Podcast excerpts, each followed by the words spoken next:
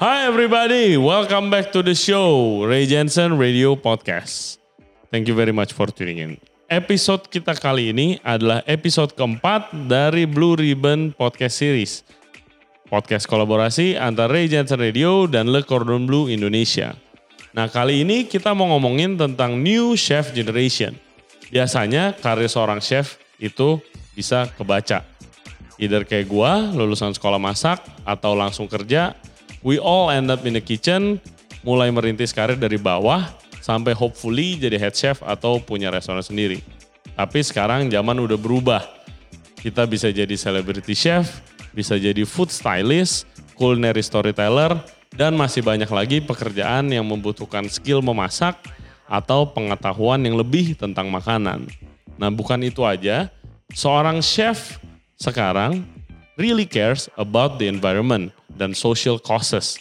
Banyak yang nyumbang kemarin pada saat pandemi dan seperti guest kita kali ini itu they really care about the environmental causes. Salah satunya adalah food waste. Nah, please welcome Chanigia Chandra Gupta dan Natalie Effendi from Soare Dining. Enjoy the show.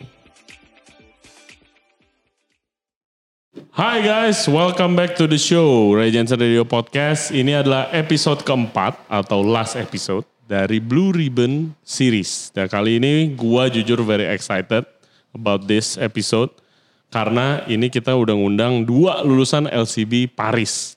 Jarang-jarang nih yang ke sini dari lulusan LCB Paris. So kita punya di sini ada Igi. Dia itu adalah food strategist pertama dari uh, Ismaya ya Yes. Dan juga uh, Natalie dan mereka berdua partner. Ada dua satu itu Soare Private Dining. Iya. dan satu lagi adalah Ups. Yes. itu bakery online. Ya. ya kan? Dan mereka semua itu lulusan SBB Paris. Pertama kita akan ngomongin uh, tentang pengalaman mereka waktu di sana. Dan juga setelah itu ngomongin karir mereka sekarang perjalanannya. Karena mereka berdua have a very interesting culinary path. Itu zaman sekarang udah bukan lagi zamannya kalau mentang-mentang lulus sekolah masak harus mulai dari bawah dari kitchen naik perlahan-lahan kayak contohnya kayak gua dulu sampai jadi chef dulu kerja sama orang lama habis itu baru punya restoran sendiri. Nah sekarang udah nggak begitu. Malahan banyak juga kayak contohnya food strategist sekarang. Zaman gua sekolah itu nggak ada tuh yang namanya food strategist. I think it's apaan. quite new. Nah, uh, dan uh, interestingly uh, mereka juga sambil doing that juga punya bisnis yang beda-beda juga gitu private dining, Ya. pop up, ya kan dan ada social worknya juga which is amazing gitu yang nanti kita akan ngomongin. Jangan dulu nggak ada chef care about social work. Eh, Oke, pertama thank you very much for coming. Welcome Thank to the you. show guys. Halo. Hello. Very excited. So gimana kalian ketemu di LCB Paris kah atau udah temenan dulu baru bareng-bareng sekolah masak? Di LCB Paris. Mm-hmm. Jadi kita ambil same batch, tapi dia grand diplom, aku tuh pastry kan. Mm-hmm. Mm-hmm. Nah, At first kita nggak even tahu each other. Sampai kayak one month atau Iya, about one month I think. emangnya di sana banyak orang Indo. Kalau zaman gua dulu tuh kayak gila orang Indo juga ya, orang Indo Kayak juga. gitu, kita kayak gitu. Saya kayak waktu aku ke Paris sih, I didn't expect to meet another Indo. Mm-hmm. Kan nama dia tuh pas dipanggil tuh Kanigia. Aneh kan namanya. Tapi namanya juga soalnya chefnya kalau panggil pakai French accent gitu, Natalie. Iya, jadi nggak kayak ketahuan kalau biasa kalau Indo namanya kan ada Indo-Indonya gitu kan. Hmm, Jadi nggak ketahuan. Oke, oke. Dan nah, ini LCB kalian kan nyobain kampus baru kan, guys. Jadi for your information, Cordon Bleu Paris ini eh, belum lama ya, eh, belum lama two years ago baru pindah ke kampus baru yang luar biasa, kerennya luar biasa deh. Kayaknya Eh, kita besar. first batch deh. Oh really? Iya, iya, iya. I'm pretty sure. Our senior dia first basicnya new masih di campus, Lulus terus eh, baru angkatan banget. tahun berapa sorry? 2017. 16. Oh ya 17 ya sorry. Oh 2017 ya kan? 17. Oh, kayak gimana sih kampusnya sekarang? Masuk ya pakai ID card terus Hmm. tap. Terus Iya, Ada rooftop. sih. Rooftop apa? Rooftop garden? iya rooftop garden jadi mereka ada kayak Herbs. iya ya semuanya ada terus Terus dikompos kayak food waste-nya tuh dikompos di atas, Oh. bisa jadi tumpuk gitu. Terus even ada bee. oh iya ada. iya Iya, kita bener-bener bagus gitu. Ada Bagus. bee house, jadi Ada, biar ada. pollinate the garden gitu. Yang kayak buat bikin Iya, honey, terus honeynya dijual gitu. Wow, wow, wow, wow, wow. Very, Terus ada pretty. di depannya. Mhm. Oh, apa kafenya uh, by operated by students or Iya, students and the TAs ya. Iya, oh ya TAs ada TAs. TAs itu apa? Teachers assistant, Oh, chef's teacher, assistant. oh chef assistant. Oh, ya ini juga nih kalau misalnya yang belum tahu. Jadi Cordon Bleu ada uh, chef assistant. Itu biasanya handpick culinary culinary students yang bagus. Ya kan yang jago lah kayak star of the class disuruh jadi chef assistant. Itu buat bantuin prep, ya kan bantuin prep chefnya buat demo dan lain sebagainya. benar. itu really great learning experience. Ya kan kalau jujur eh, sebenarnya rada jealous gue karena gue itu angkatan 2009 udah lumayan lama. Itu kampusnya masih kampus lama. Kampusnya kampus lama yang very very apa ya? eh, lengkap sih, tapi tight tight space aja. Satu Apa- kelas kayak berapa orang gitu? 15 maksimum. Kita juga sama Kita kok. sama sih. Tapi gede. Iya. Kelasnya imagine gede gitu. Kad- Kadang-kadang kalau dulu di sekolah gue itu lagi mau, eh, kelasnya kan limited, limited number of class kan. Jadi kayak kelasnya belum kelar, jadi kita semua nunggu-nungguin gitu, nungguin kelar. Apalagi kalau superior yang udah makanannya susah-susah. Lama ya kan, gitu kan ya. lama. Jadi ya kita ya nungguin. Mungkin kayak anak junior kayak, oh ya geser, nggak mungkin kan. Gitu. Hmm, tapi eh, belajarnya pun sekarang juga eh, apa? Kayak kurikulumnya juga modern kan. Iya, iya. Cordon Bleu kan. Iya, ya contoh sih. sampai ada garden di atas gitu ada bee segala macam ya kan. Quite cool sih. Hmm. Pertama kayak pas di tour gitu, we were like impressed. ya. Terus kita ada kayak field trip, mini field trip. Ke mana? Ke pasar ya pas itu ya? Eh, oh Kayak ke, ke pasar. Heeh. Eh, you juga gak sih Ranjis? Ada dong. Ya ya ya. pasar. Iya. Jadi eh, guys salah satu market paling besar di Eropa itu ada di Paris kayak pasar induknya lah. Marché de Rungis, Rangis ya. Iya, Marché iya, de. Rangis namanya itu semua bahan ada kan dari dari apa? Gue lihat ada ostrich, burung onta yang Oh, belum belum di fillet waktu itu baru datang dari Afrika mana gitu kayak. Kita terus itu one of the most menurut gue one of the most important lesson lah ke sana Iya, itu gitu. seru. Iya, selain itu kita juga abis itu ke market kecil terus chef gue kayak siapa di sini yang belum pernah makan eh, kuda Wow. gitu kan di Prancis is quite common kan Iya. horse horse tartar which is very delicious tapi buat orang Indo mana gitu kan mau cobain beli balik ke Cordon Bleu bikin Oh, that's so cool. Hmm, hmm, hmm. Itu aku gak ada sih. Oh nggak ada ya kayak Nggak gitu. Nah tapi gimana coba jelasin lifestyle kalian di di Paris. Karena menurut gua ini mungkin ada bias sih. Tapi menurut gua kalau lo belajar makanan Prancis gua lebih kayak gue lebih pengen kayak oh ya lu ke Paris lah belajar makanan Prancis kan. Iya, iya. Why do you decide pertama buat ke LCB Paris? Gara-gara pertama ya pastry kan asalnya dari situ kan. Dia mau learn the basics dari situ. Terus orang-orangnya kelihatannya at that time I feel like it's more professional sekalian aja gitu. Daripada nanggung-nanggung kayak country ini, country itu. Mendingan sekalian langsung dari tempat asalnya. Hmm, hmm, hmm. Kalau Igi? Kalau aku dari kecil I've been wanting sih, emang udah mau, udah tahu mau masak. Since I was seven, aku udah bilang ke my parents I want to go to LCB Paris gitu, udah tahu. Terus hoki lah ya kampus baru dapat Iya bener, bener bener. I got very lucky. It's true. That's amazing lu udah tahu pengen jadi chef. Why? Dari dulu suka makan. I used to be so fat. Kayak Really? gendut gitu when I was small. Terus I like to eat. My mom juga cooks really good food. Emang kayak, terus aku suka nonton kayak food channel gitu-gitu. Dulu suka nonton Nigella Lawson. Hmm. gitu and I like to read cookbooks gitu-gitu jadi suka masak sih dari kecil so I wanted to go to culinary school tapi cuma disuruh ngambil bachelor's degree first baru habis itu boleh ngambil culinary Oke, oke. Dan paling enaknya juga di Paris lifestyle-nya gue suka. Jadi kalau as a chef di Paris itu lifestyle-nya karena Prancis ini emang udah culture of food-nya tuh tinggi banget gitu kan. You can randomly go picnic, bring some cheese and some Oh, grapes and some wine. sih. Ya kan, Weathernya juga perfect lagi buat picnic. Ya, weather. Kecuali lagi summer ya. Summer sih lebih panas dari Jakarta. panas banget terus nggak ada AC Iya, Ngademnya cuma buka kaca. iya nggak ada AC, nggak ada AC. Iya benar, waktu itu gue inget, eh, ini lagi winter. Karena di kampus lama itu eh, dilarang buka kaca. Soalnya kalau buka kaca dingin oh makanannya kan. iya bener-bener Gitu, jadi kayak itu hari itu buset, panas banget sih di dalam kitchen. Yang kecil itu. Oke oke, nah terus eh, Natalie abis dari Paris, tapi you decide to take, eh, to change to another country, ke Aussie. Ah, Ke Melbourne kan? Tuh at first sebenarnya nggak nggak plan mau pindah. Cuman kan balik terus rasanya kayak incomplete ya. Cuman pastry nanggung banget gitu. Terus dia cari-cari sekolah terus dibilang emang dari dulu di Aussie tuh lebih life of a student. Hmm, oke. Jadinya my parents bilang udahlah ke Aussie aja. Terus aku ya udah pilih Melbourne. Terus sudah mulai di situ aku ambil cuisine. Jadinya biar selesainya gerang diplom gitu. Hmm, Oke, iya. Jadi eh, FYI, Grand Diplom itu berarti udah ngambil dua-duanya. Kalau di Cordon Bleu itu ada pastry dan ada cuisine. Kalau kalian udah lulus dua-duanya sampai ke superior, ya kan, itu dapat namanya Grand Diplom. Ijazahnya gede dan keren banget menurut gua.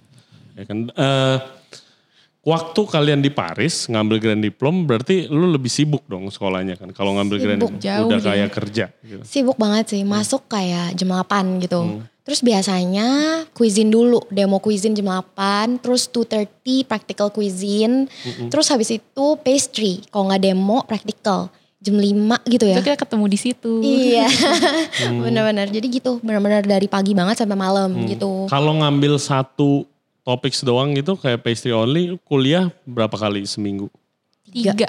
Mm, Nggak Oke. gitu hektik, cuman ada aja gitu. Kan harus ada notes, Hmm. ditulis lagi Iya. gitu-gitu. Dan banyak juga yang manfaatin misalnya kuliah seminggu tiga kali atau empat kali, you go part time. Ya kan banyak juga yang lu kerja Kalau nggak you can go traveling. I And mean you're in traveling. Europe Oh, yes. sekalian kan. Yes, itu juga salah satunya kalau di Europe itu Explore. naik kereta ke mana-mana nyampe. Bisa kayak naik kereta dua jam, negara udah beda lagi, makanannya beda lagi itu. Pesawat juga it's so cheap di sana. So cheap sih. Yes, yes, yes. Crazy. very Iya, cheap. benar. Oke, eh, terus kalian pernah kerja juga gak? Abis kan internship atau stage di di sana? Di mana kalian? Aku sempat kerja sih pas di Paris, intern kan. Jadi ada namanya Degato Edupang, chefnya Claire Damong namanya cewek. Terus pas di Melbourne aku tuh ambil part time jadi di restoran namanya Kalia. Jadi it's Japanese fusion gitu. Mm-mm. Jadi pastry chef sama cuisine chef di situ. Oke. Nah, tapi habis pas Oh, kalau di Aussie sama Paris tuh bedanya Aussie harus internship tuh mandatory. Hmm. Nah, six Iya, months. kalau di Paris nggak mandatory. Enggak, itu Iya, boleh ambil mandatory. aja. Tapi mandatory, you you do right? I, I did it, cuma nggak mandatory. Hmm. Ya exactly. Tapi menurut gua You should do mestinya it. you should do it. Iya. It should be mandatory karena why? While you're there juga sekalian. Iya sih. sekalian lah. Jadi eh, jujur ya banyak banget eh, temen gua dari berbagai negara habis lulus pulang. Sayang. Sayang. Sayang banget sih sayang. menurut gua sayang banget. Take time to work, learn the experience and learn the job. Gitu menurut gua. Even though it's hard, I think it's worth it sih. Hmm. Yeah, you won't get any other experience like it. Ta- Beda. kaget gak waktu lu pertama kali kerja? Kaget banget. Hmm. Aku waktu itu Kaget-kaget. stage di Legrang Restoran. Hmm. Jadi dia two stars. Terus chefnya tuh celebrity chef. Dia judge-nya top chef. Hmm. Jadi kayak udah lumayan gimana ya. Lumayan gede- kayak gede prideful lah. gitu lah. Ha-ha. Of course lah, apalagi Iya. we're talking about Paris. Yes, Iya, it's iya. true. Terus kayak pas pertama masuk tuh disuruh masuk kan pagi banget tuh. Terus of course eh, gimana ya, you're an intern. Jadi you would want to like come very early in the morning lah. You'll be the first gitu kan. Kayak datang pagi-pagi jam 6 gitu. Terus habis itu langsung prep-prep-prep service sampai kayak selesai eh, harus deep cleaning. Habis lunch service harus deep cleaning. Ya. Sampai jam 3. Terus jam setengah lima udah harus masuk lagi buat dinner service. Terus eh, service service service sampai kayak 12 midnight kayak bersih-bersih 12.30 one baru pulang terus the next day you have to do it all over again gitu. Kaget sih. Yes, apalagi beberapa minggu pertama ya itu badan nggak Nggak kuat. rontok rontok badan badan rontok badan rontok. Gimana Nat? How's your uh, experience kayak first day on the job gitu? Beda sih pastry sama cuisine ya. Kalau pastry kan lebih kayak prep, Hmm. dia production. Jadi kita ada kayak shift misalnya siang orang 9 sampai sore, ada yang dari jam 3 pagi sampai jam 9 pagi. You pernah gak ya jam 3 sampai jam 9? Nah, nggak dikasih. Oh dikasih. Itu beda itu buat yang kayak bake-bake the bread gitu Oh loh. kalau bakery juga lebih berat lagi. Gua Berat. nggak nggak bisa kalau bakery. Angkat berat-berat kalau pastry kan. Terus kayak you don't get burns dari kayak fire, dapetnya dari freezer. Ah, nggak kerasa. Nah kalau misalnya restoran, service kan. ya service. Itu lebih hektik lah. Lebih intens, intens Ya lebih pressure-nya. intens, lebih dynamic. Pastry lebih sistematik lah. Iya, Kalau terlalu dynamic berubah produknya nanti nggak nggak bisa. gitu kan. Bener-bener. Nah terus uh, waktu lu balik lagi, kenapa? Why do you decide to open uh, private dining? gitu? Pas balik tuh jadi kita kayak emang dari pas dari Paris we already know we wanted to do something together. Mm-mm. Terus kayak pertamanya exploring maybe we wanna open brunch gitu, cafe. Tapi kan udah tahu nih di Jakarta tuh banyak banget new places yang pop up. Yang kayak masuk popping up gitu lah, kayak new restaurant. So we thought, oh it wouldn't be smart lah kalau kita langsung invest in something gitu. Yeah. So we thought ya udah we start aja, why not kayak serve our friends dulu gitu pertamanya. Waktu itu we did dessert table, four courses ya, all Iya. desserts. Cuman iseng gitu pertama. Mm, Tapi terus we saw from social media banyak yang kayak tiba-tiba DM kita kayak oh are you guys open for public? Gitu. Atau kayak friends of friends tanyain mereka mau mereka mau. Terus we decided ya why not? We try ya. Kayak open for strangers juga gitu. We receive good feedback sih. Jadi abis itu we decided to ya udah maybe we we name it Ya, gitu to make it official gitu, ada instanya. lebih professional gitu Oke oke ya very interesting uh, concept. I used to do that uh, private dining. Pertama basically itu modalnya sih dari segi investment. Kalau if you guys wanna come come back terus abis itu baru pernah intern terus kerja bentar terus balik ke Indonesia terus buka restoran is that's not smart. Pertama you need to learn the business juga. Ya private dining is a good way to find out what the market wants, sukanya Yes. kayak gimana Bener. dengan modal yang gak terlalu besar ya awalnya pasti semua belum ada yang tahu pasti dari temen bahkan keluarga dulu gitu kan cobain lah makanan gua gitu kan dan eh, udah berapa lama Soare sendiri sih surprisingly udah lumayan lama loh Dua tahun, tiga tahun ya? dua tahun Dua tahun. iya dari before I 2018 went to Melbourne. Mm-mm. Right before. right before. Jadi kayak kita bikin soiree, terus nggak lama Nat decided to go to Melbourne. Ninggalin that must aku. be, that must be hard for you Eh, terus tadinya pertamanya you, you maunya di Melbourne cuma bentar gak sih? Iya malah Kayak jadi cuma a few keterusan. months gitu. Habis selesai terus langsung balik. Eh terus dia intern lagi, ini lagi. Jadi Terus ya. kerja, terus ambilin, ya ada aja pas itu. Tapi we, jadi ya kita kayak tiap kali Nat balik ke Jakarta gitu kita pop up. Kita ganti menu, kita pop up gitu. Oke, iya pop up sekarang juga guys, lagi zaman collaboration, Iya. minjem restoran orang lah. Kamu pernah pop up di Viz juga kan? Pernah, pernah waktu iya. itu. That was a fun night. That was Very a fun very night. fun. Hmm. Nah terus kalau Ups sendiri gimana? How do that come to come about Ups? Jadi pas aku ditinggal, aku bikin ups. itu kayak cookies and cakes gitu. Em, jadi kayak gimana ya comfort lah, comfort food gitu. Kayak cookies, what I like to do gitu. Jadi habis pas Nat balik, we decided to merge aja gitu. She'll be involved in ups juga. Gara-gara kan we wanna grow soiree. Jadi whatever that we make in the future, it's gonna be under soiree juga. Jadi kayak branch out different Ya. stuff gitu. Gitu. Kalau kalau sekarang how do private dining work in all this situation? For now sih on hold ya mau mau nggak mau. Cuman we're planning on like making new stuff. Ya, we're planning on popping up sih. Iya. Sometime do, do soon. pop up, do pop up. Sekarang kemarin beberapa temen gue event ada yang last week, ada yang bakal ada this week. Itu successful event, rame. Surprisingly ya, nice. Surprisingly rame gitu, which is very good. I think kayak gimana ya, kalau misalnya we want to do something, it's always uh, hit or miss gak sih? Kayak takut gitu. Iya pasti takut. Pasti kayak oh no will it work, will it work? Cuma what we've learned is I think you, like we should just do it Iya, gitu. Benar-benar. Iya, exactly. Iya nggak sih? Just do it. Iya, Go big exactly. or go home. Oke dan oke Ups sendiri itu eh, tadi kita sempat ngomongin bentar kalian sempat kerja sama sama panen abnormal. itu kayak gimana Oh. untuk conserve the leftover supermarket ingredients? Jadinya tuh panen abnormal tuh dia ambilin fruits yang di reject sama supermarket. Hmm. Just because they're ugly. Kok nggak ada bruise dikit, shape-nya nggak benar, kekecilan, kebesaran. Nah kalau misalnya di supermarket tuh kan dibuangin tuh. Hmm. Nah panen abnormal ambilin terus dijual lagi, harganya lebih murah. Oke. Nah jadinya kita ambil, we source our fruits dari sana. For our bikin, cakes. Ya for our cakes. Banyak gak sih? Sebanyak apakah yang si Si supermarket? abnormal sih banyak ya. Kayak kalau Iya. misalnya you check out their Insta itu kayak they have so many different like fruits gitu. Ada kayak nanas, jeruk gitu-gitu Iya. and everything Hmm. Yang lagi in season dia ada produce. semua. Iya ganti-ganti gitu jadi. Mhm. Jadi kayak uh, we wanna reduce food waste sih karena Indonesia's food waste is quite massive ya banyak banget gitu. Hmm. Jadi we wanna like really contribute to the environment. Yeah. Jadi kita kayak decide we need to partner with someone who's like towards reaching towards the same goal gitu. Oke, oke.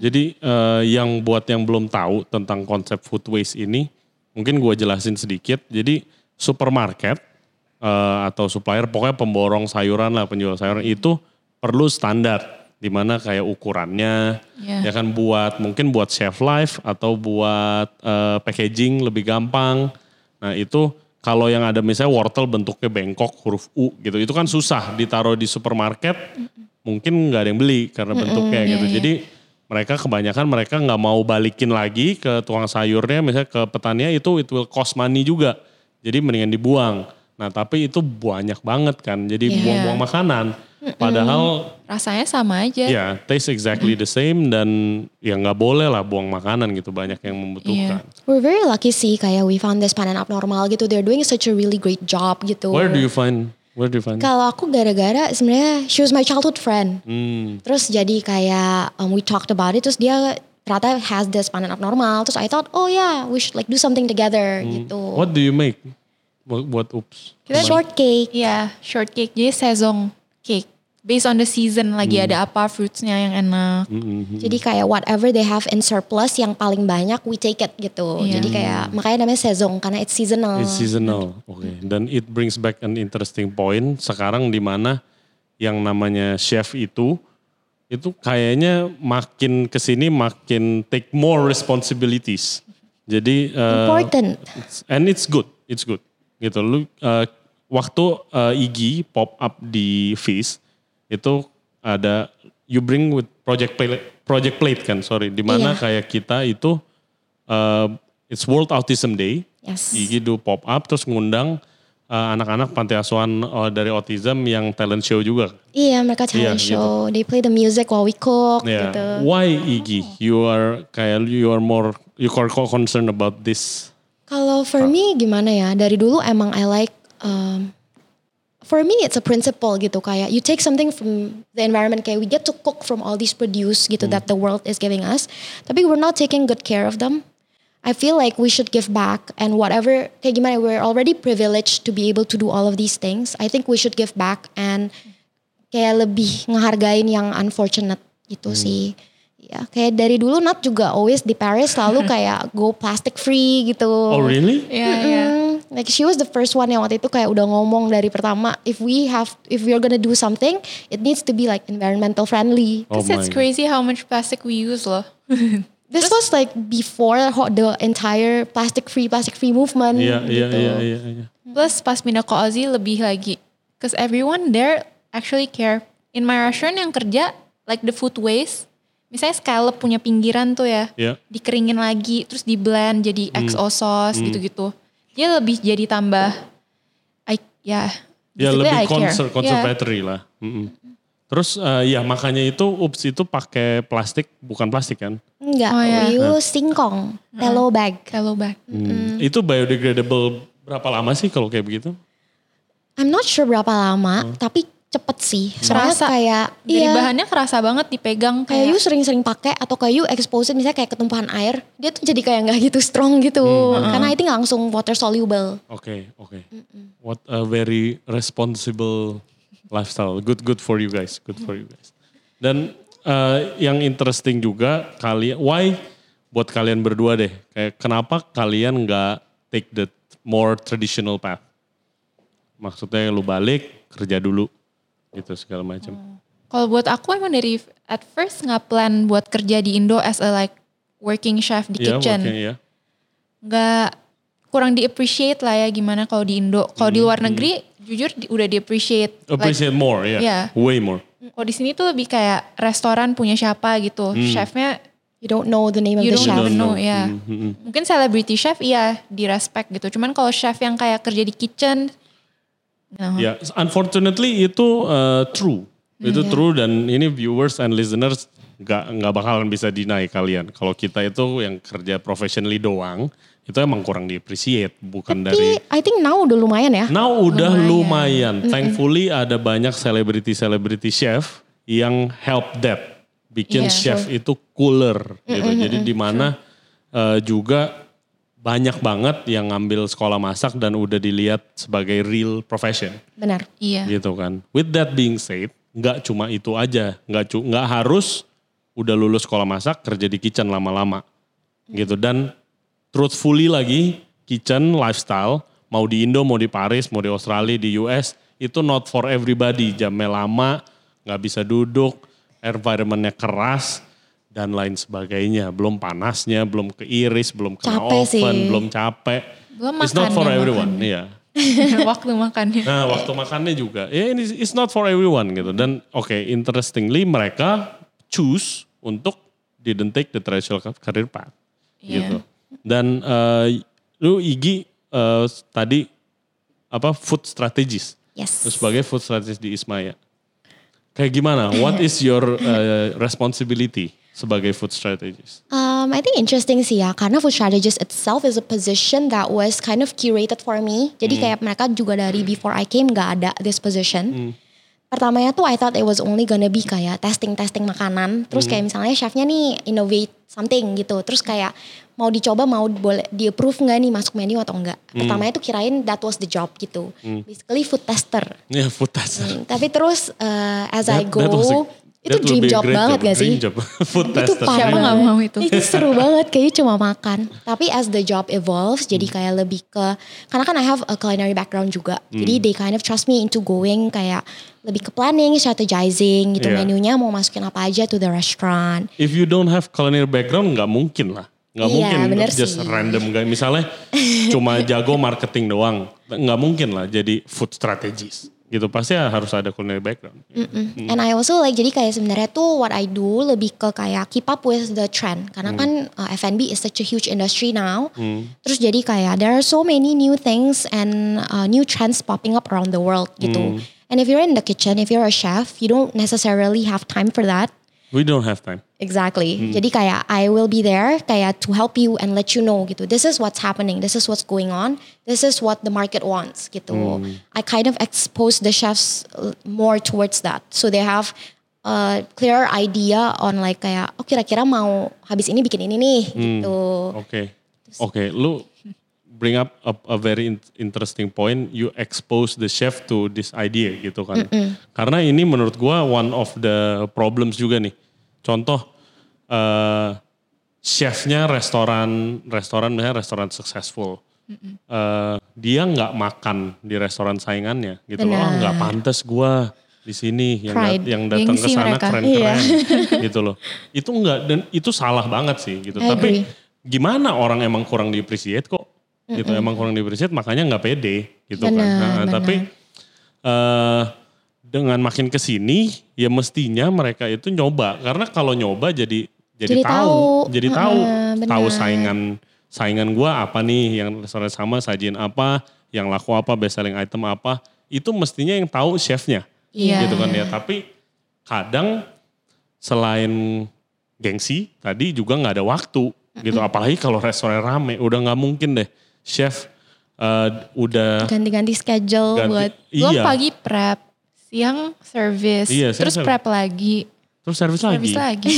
ya kan jadi nggak sempet abis pulang kalau chef itu kerjanya mungkin 11 jam bahkan 12 jam pulang ke rumah suruh instagraman nyari tren food lagi udah udah nggak mungkin mau sih udah nggak sempet capek. iya makanya very interesting ada konsep food strategis dan ini perusahaan besar bukan perusahaan kecil-kecil gitu. I think necessary sih karena kayak especially when you're like cooking a lot gitu. Sometimes you tend to repeat what you already know. ya Ya gak sih? I Yeah. think that's why kayak I'm glad we're partners gitu. Jadi kayak whatever she knows and learn, whatever I know Hmm. and learn we share to each other. Jadi kayak nggak cuma stuck in one kind of like peripherals and Yeah. imagination gitu. Ya. dan susah loh nyari partner apalagi That's kayak true, kalian lucky. gitu you, Iya you realize kan lucky I Very, realize very much. I partner up with a lot of people. Beda ya. Beda banget. Terus what what the job desk kayak di suara di ups gini apa kalian ada punya satu kitchen yang emang terus who does what who does what Kalau for Oops kita lagi nunggu central kitchen. Dan terkecuali kalau misalnya suara lebih ngas ngasal nggak sih kita Ngasal. kerja ya? Misalnya kita Dia lagi, lagi bikin. brainstorm menu. Terus dulu kan kalau pas Natu masih di Melbourne kita brainstorm menunya Skype. Skype. Jadi kita Skype kayak satu setengah jam kita ngomongin nih menunya course-nya segini Terus gitu. dia, ah yang tes ini deh, eh you yang tes itu ya. Iya, jadi emang dari pas testingnya tuh udah kebagi gitu. Mm. Terus kita sukanya juga untung beda bikinnya. Mm-mm. Kita complement lebih- each other. Ya, dia lebih suka kayak bikin, misalnya kalau kita bikin shoe gitu.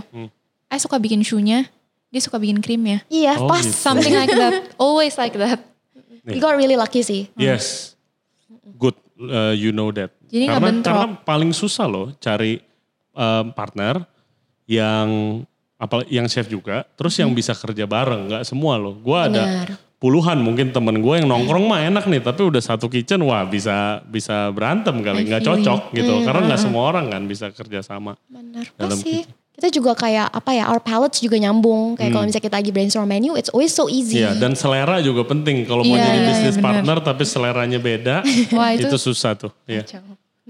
Oke oke, thank you very much ya Nat and Iggy for Thank coming to the you. show today. Thank you. And uh, I hope berjalan lancar sore. Semoga as soon Amin. possible bisa pop up lagi dan ups makin rame. It's Amin, amin. amazing what you doing kayak conservatory gitu. Thank really. you. Thank Thank you. you. And guys, thank you very much for watching the episode today. Dan thank you, thank you, thank you udah uh, nonton series kita ini Blue Ribbon Series. Thank you buat Cordon Blue yang udah percayakan uh, Regency Radio Podcast untuk kerjasama. Semoga ke depannya kita bisa kerjasama lagi. Guys, jangan lupa like and subscribe videonya. Subscribe di Regency Radio Podcast di YouTube, Spotify, Apple Podcast, Google Podcast, dan Anchor App dan juga follow Instagram mereka Soare Dining dan ups apa jualan dulu Oops.Jakarta. Kita jual Oh, cakes. Oops.jkt Oh ya, JKT ya, bukan Jakarta. sama Soare Dining. hmm. oke Eh, Soare Dining udah Instagramnya Soare Dining, at Soare Dining. Follow kita aja Follow. dulu guys, terus nanti kita update. oke dan eh, jangan lupa kalau misalnya mau nanya-nanya career path atau mau yang mungkin lagi mau sekolah masak atau yang lagi sekolah masak bingung mau gimana habis balik ke Indonesia tanya mereka nih tanya mereka semuanya Boleh. Dan yang terakhir guys, jangan lupa giveaway kita. Please check out our Instagram for updates. Kita udah siapin banyak giveaway yang siap dibagiin ke kalian semua. Listener setia Regency Radio. Oke guys, that's all for Blue Ribbon Podcast Series. We'll see you next time. Bye-bye. Bye.